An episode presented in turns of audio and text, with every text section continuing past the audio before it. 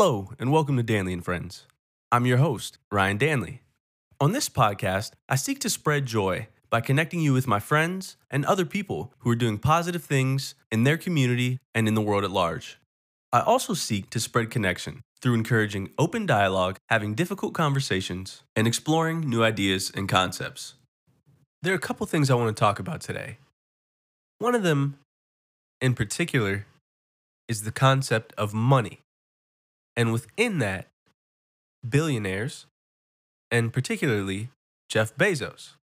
As I've been having conversations with a number of people about whether or not billionaires are ethical and whether or not they should exist. And also, if they like Jeff Bezos or not, based on different things that he's done. Uh, one thing lately that has popped up is him going to space. And people tend to say he could have done so much good with the money that he spent on a vanity trip to go to space. Can't really argue with that. But I'd like to point out a few things. We'll get to that a little bit later. So before we start out, let's talk about money. What is money? Well, according to Investopedia.com, money is a medium of exchange. It allows people to obtain what they need to live. What we did before money was we bartered. And bartering was a way that people exchanged goods for other goods.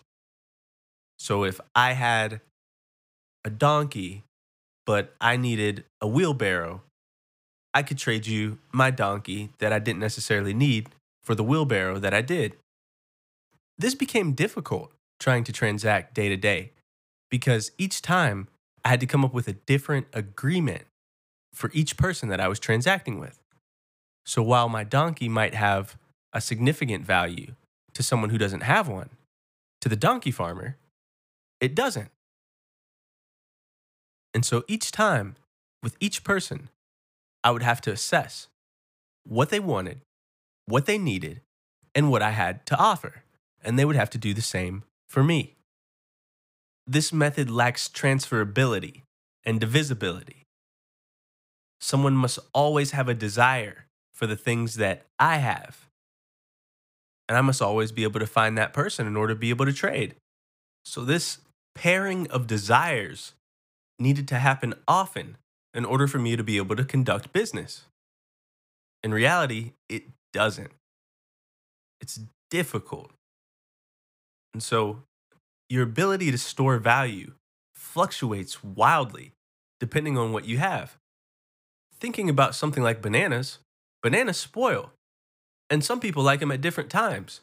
And so if you're the type of person that likes a banana when it's toward its green side of its life, I only have a couple days, you know, maybe a week to sell you my bananas before they're no longer valuable in your eyes. But if you're like me and you like them with a little bit of dark spots on them when they're a little bit sweeter, you're like, actually, come back and see me in like a week or two because I don't want those green bananas that taste like plants. Those people can keep them. Or what would happen if my banana spoiled or got bugs in them and got ruined? Can you imagine your money spoiling? Like you show up at the bank and you're like, uh, yeah, I would like to withdraw $200. And they're like, oh, I'm sorry. Uh, there are maggots in your money and it's gone. You can't use it anymore. Yeah, that's what people had to deal with when you were bartering with things like fruits and vegetables and other perishable goods. So there's a lot of steps between that and money, but eventually we got to money. And if you go to the United States Bureau of Engraving and Printing and you check out the history of US currency, You'll see it started in 1690 with colonial notes. The Massachusetts Bay Colony, one of the 13 original colonies, issues the first paper money to cover the cost of military expeditions. The practice of issuing paper notes soon spread to the other colonies. So, they skipped a lot of steps explaining that, but it sounds to me like these dudes were just sitting around in the Massachusetts Bay Colony, because you know, with some dudes, there were no women involved in this. it was a whole bunch of white dudes sitting around chilling in Massachusetts Bay Colony. And they were like, How are we going to pay for these military expeditions? And they said, Shit, let's make it up. It sounds like, I mean, I'm no money expert, but that's what this website sounds like. So can you imagine just like being like, Hey, they're making money over there? They are making their own money. Maybe we should do that. That's absurd to me. But I guess that's kind of what's going on with cryptocurrency right now. It's like, you know, people are just making their own cryptos. So maybe that is what's going down. But I digress. 1739, this man Benjamin Franklin's printing firm in Philadelphia started printing colonial notes with nature prints. They had unique raised impressions of patterns cast from actual leaves. And this was an innovative and effective counterfeit deterrent to notes. People didn't even know how he was doing it until centuries later which is wild. My man was ahead of his time. Great dude. You should read his biography. It's a wonderful book. Uh, a couple of them, actually. So, uh, one is written in the form of like a letter to his kid, and uh, the other is about him. 1775, the Continental Congress issues a paper currency to finance the Revolutionary War. So, again, these dudes just are making up money out of thin air. That is what is going down. And if you know anything about money, you know that that hasn't changed. Anyhow, continental currency was denominated in Spanish milled dollars. It didn't have anything backing it, and without a solid backing, and without Benjamin Franklin's fresh, innovative counterfeit deterrent, these things were easily counterfeited. And so the notes lost value quickly, and it gave rise to the phrase, not worth a continental. The next major development was the Coinage Act of 1792, and this creates the US Mint and established the US federal monetary system. It set denominations for coins, and it specified the value of each coin in gold, silver, or copper. So these were backed by precious metals. And precious metals have value because they exist in limited quantities. And that's about it. Other than that, we like them because they're shiny. I've been trying to figure that out for years. And that's what it comes down to. If you try to figure out why gold is valuable, it is because it is shiny. Can't do anything with it. You can build some stuff, but who is really out here building, you know, microchips and doing dental implants or anything that requires gold in their everyday life? Have you ever been standing around and someone's been like, oh, damn, if only I had some gold right now, I would be able to do that thing that I need to do. Not one time has that happened to me in my life. People have asked for hot sauce more than they have requested gold of me in different scenarios. But money tied to precious metals, which is a good thing because precious metals exist in limited quantities. And so the government couldn't just print an abundance of money, they had to physically have the gold, silver, or copper to back the money. And so they couldn't create more money without mining more gold, silver, or copper and finding a place to physically store it. Money was directly tied to precious metals until 1933, when the United States began restricting the ways that you could redeem your money for gold or your dollars for gold. By the end of 1976, the US fully abandoned the gold standard. In fact, one of the conspiracy theories surrounding John F. Kennedy and his assassination was due to Executive Order 11110 that President Kennedy signed. It was an order for the Treasury to issue certificates backed by silver bullion, as well as to mint silver dollars that would be considered money. And so this was considered a push for what's called sound money, or again, money backed by precious metals, because this limits supply. Well, some people think that that's why he got his head blown off, is because he tried to return us to sound money. I don't know if it's true. You make up your own story and do your own research, as they say these days. But my man signed the executive order on June 4th, 1963. November 22nd, 1963, my dude was dead, head all over the place. 1964, Treasury Secretary C. Douglas Dillon halted the swap of silver certificates for silver dollars. And on June 24th, in 1968, barely five years after the executive order was announced, swapping dollars for silver coins ended, and America went right back to the exclusive Federal Reserve System that we know and love today, where the money printer goes brrrr. So, your money that you know and love today is backed by nothing except the fact that we all believe that it has value and that the government promises that it has value. So, essentially, that we all believe in it. It is a medium of exchange and it is a store of value that is convenient for all of us. So, that is money in like the smallest of nutshells. I became super interested in money after I had my spinal cord injury in 2019. I was always interested in it because I live in America and I used to want the dopest things. I wanted the mansion, I wanted the Audemars Piguet watch, or, you know, the finer things in life, as Jay Z says. So I always had this interest in money. But after I got hurt, I started getting these medical bills in the mail. And I was like, oh shit, I have to do something. And I was concerned about my earning potential in the future. You know, I'm not going to be able to travel as much for work. I can't do any manual labor. So what am I going to be able to do to earn money? What are some creative ways that people earn money? Which led me to how does money work? What is it? How do I get more of it? Because it seems like in the world, at least in America, the only way to operate is to have money. The only way to have the freedom at the level that I want, the freedom for no one to be able to tell me what to do, for no one to be able to tell me what color the font should be on the PowerPoint slide or who I need to email what to. For that freedom in America, you need fuck you money. And so I set out on a mission to figure out how to make fuck you money.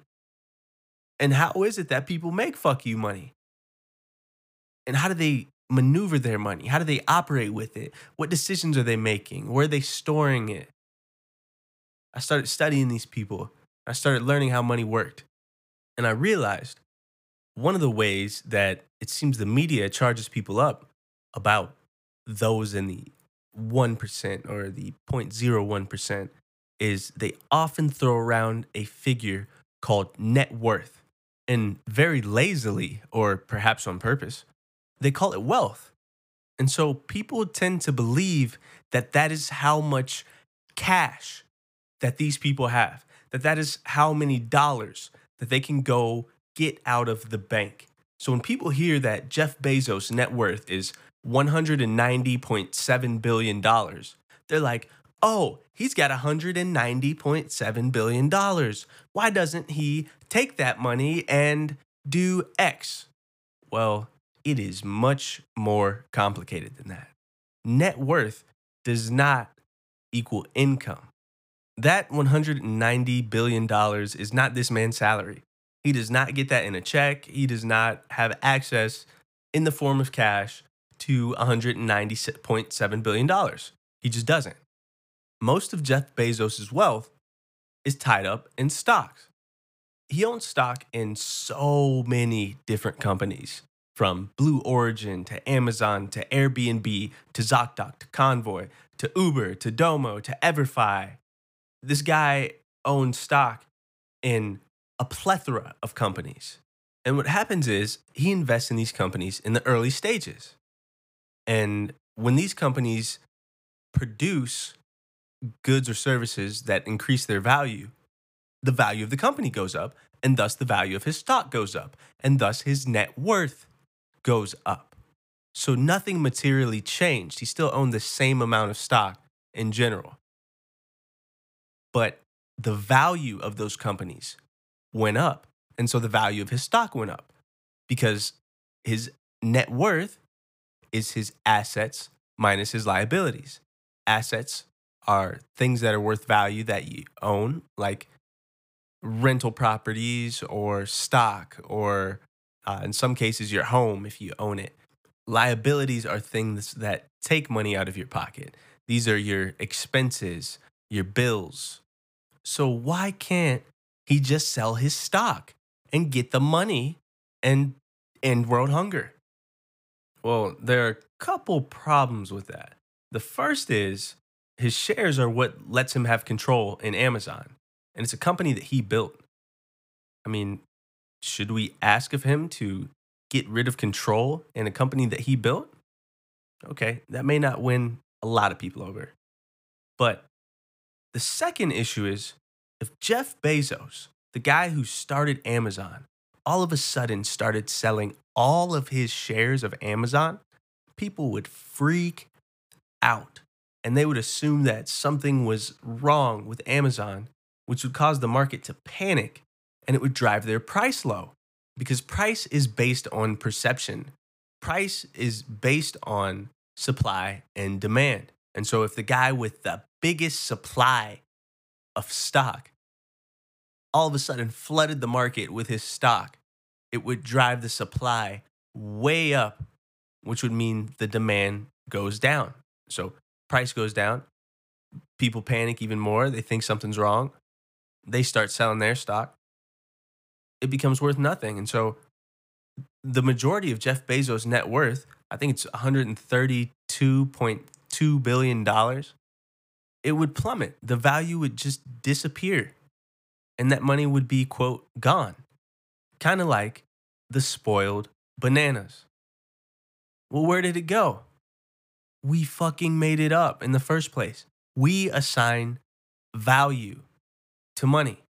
People are willing to pay for Amazon shares what they're willing to pay because they think it has that value. Whether it's because they are analyzing the company and looking at the fundamentals and seeing that it's a solid business that produces consistent cash flow and increases profit year over year, or they say, man, this is a company that can get me anything I want from anywhere in the world in one or two days. This is amazing. And everyone uses it and they see that value. So let's just say that he gets $190 billion in cash money. All of his net worth, he liquidates everything that he has and can no longer do anything else because he is dedicating all of his money to this endeavor of stopping world hunger. Well, in 2018, countries around the world spent $165 billion on overseas development aid. That's roughly the same as Bezos' net worth around that time.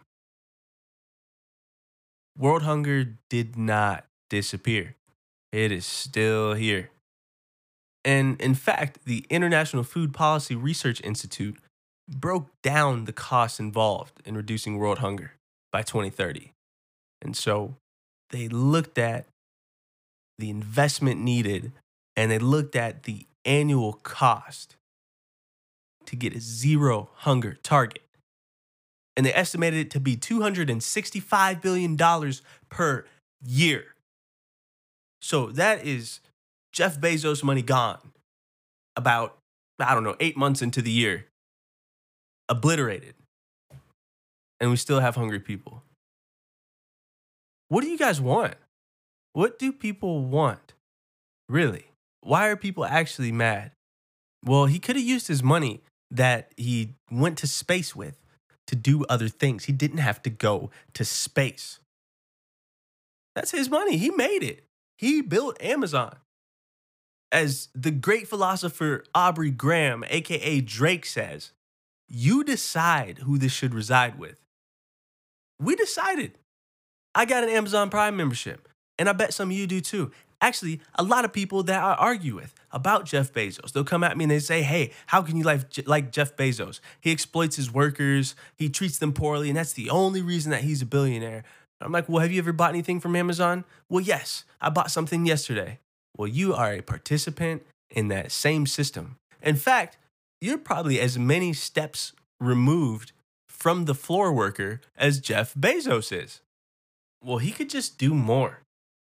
Jeff Bezos gave $10.1 billion to charity in 2020, the most charity of any person on the face of the planet.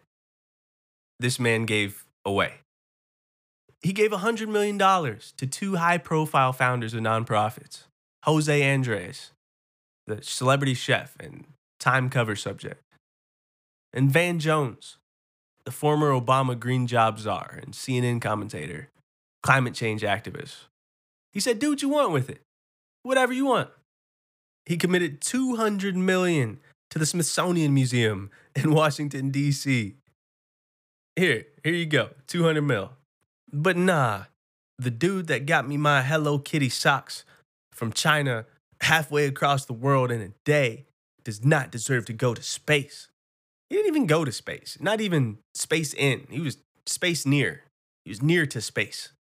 And people are mad that this dude who built this empire that employs millions of people went to space. That's wild to me. People ask, and it's a valid question what about the workers? What about the exploitation of the workers?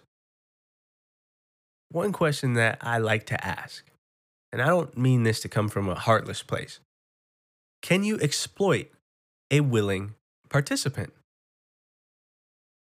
Is it exploitation if someone fills out an application, shows up to the interview, gets told the details of what the job involves and how much they're going to get paid in exchange for doing those responsibilities.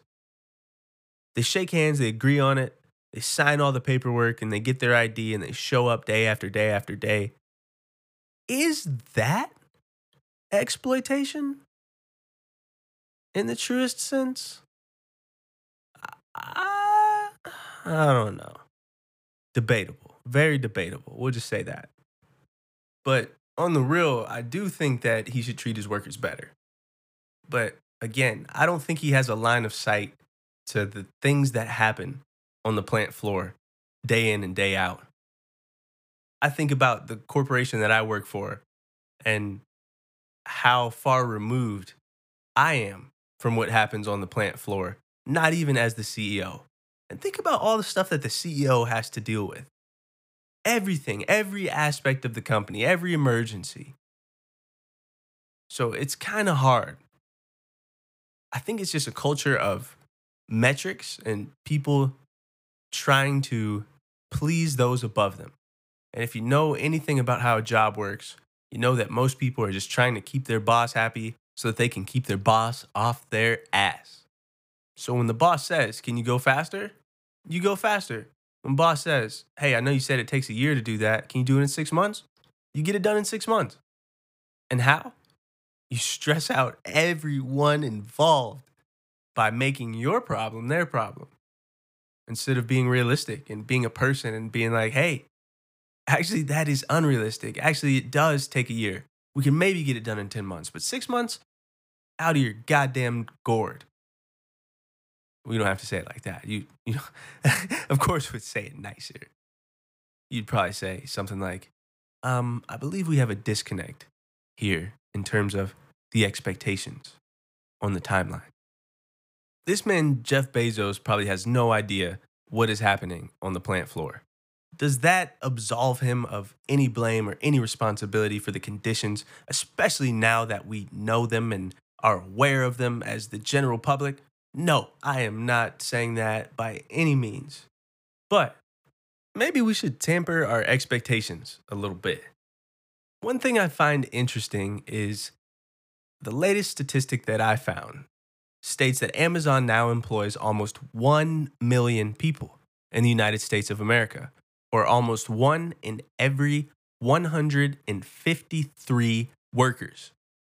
One out of every 153 workers in the United States now works for Amazon. So, one out of 153 people decided that they're okay with being a participant in this system. So, can you really put all the fault on Jeff Bezos? Or are these people partly responsible? Are the millions of people who purchase from Amazon on a day to day basis also responsible? I think maybe everyone plays a little hand. Another thing that comes up when it comes to Jeff Bezos is taxes. He doesn't pay his fair share of taxes. Can you blame him? In 2020, the government spent $6.55 trillion or $6,550 billion. And guess what? There's still homeless people walking around. There's still hungry people walking around. There's still some people who aren't walking around because they don't have the things that they need to help them walk around.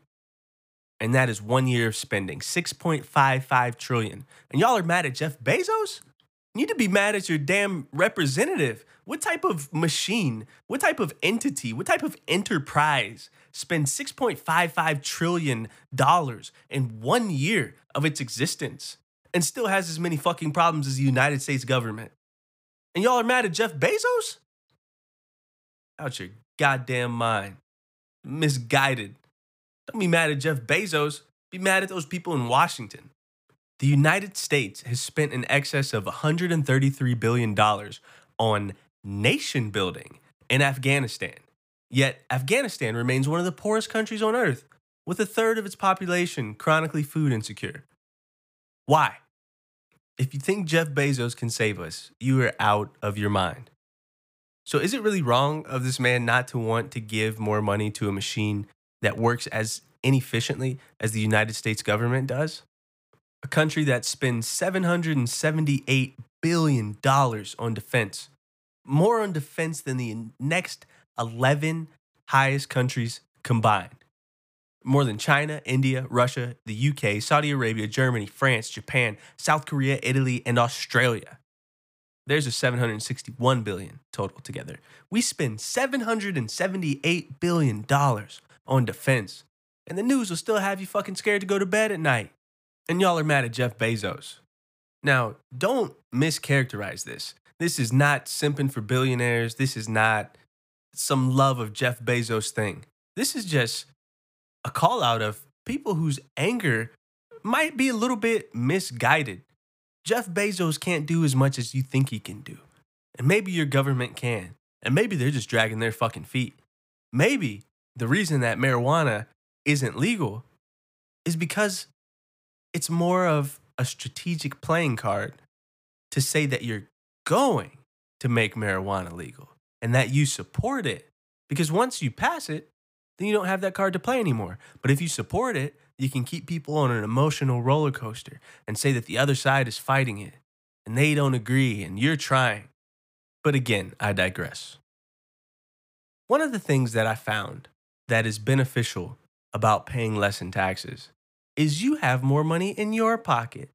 And what that allows you to do is to either grow your business and scale it and make it bigger so you can have more money that you can do more good with, or it allows you to do good with your extra money. You can give money away to charity, you can help people in your community, you can do all kinds of things with your money rather than give it to a government who's going to spend it inefficiently.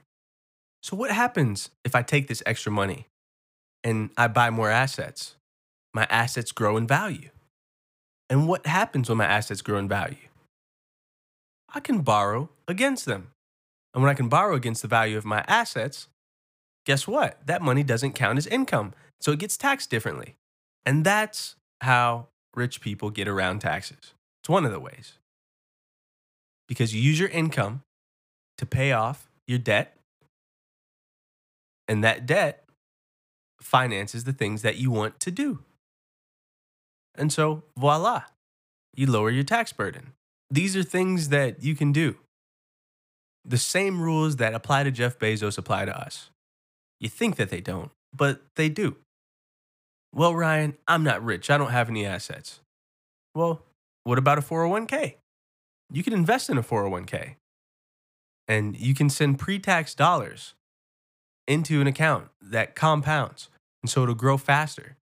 And basically, you defer your taxes until later in life when you pull the money out after retirement.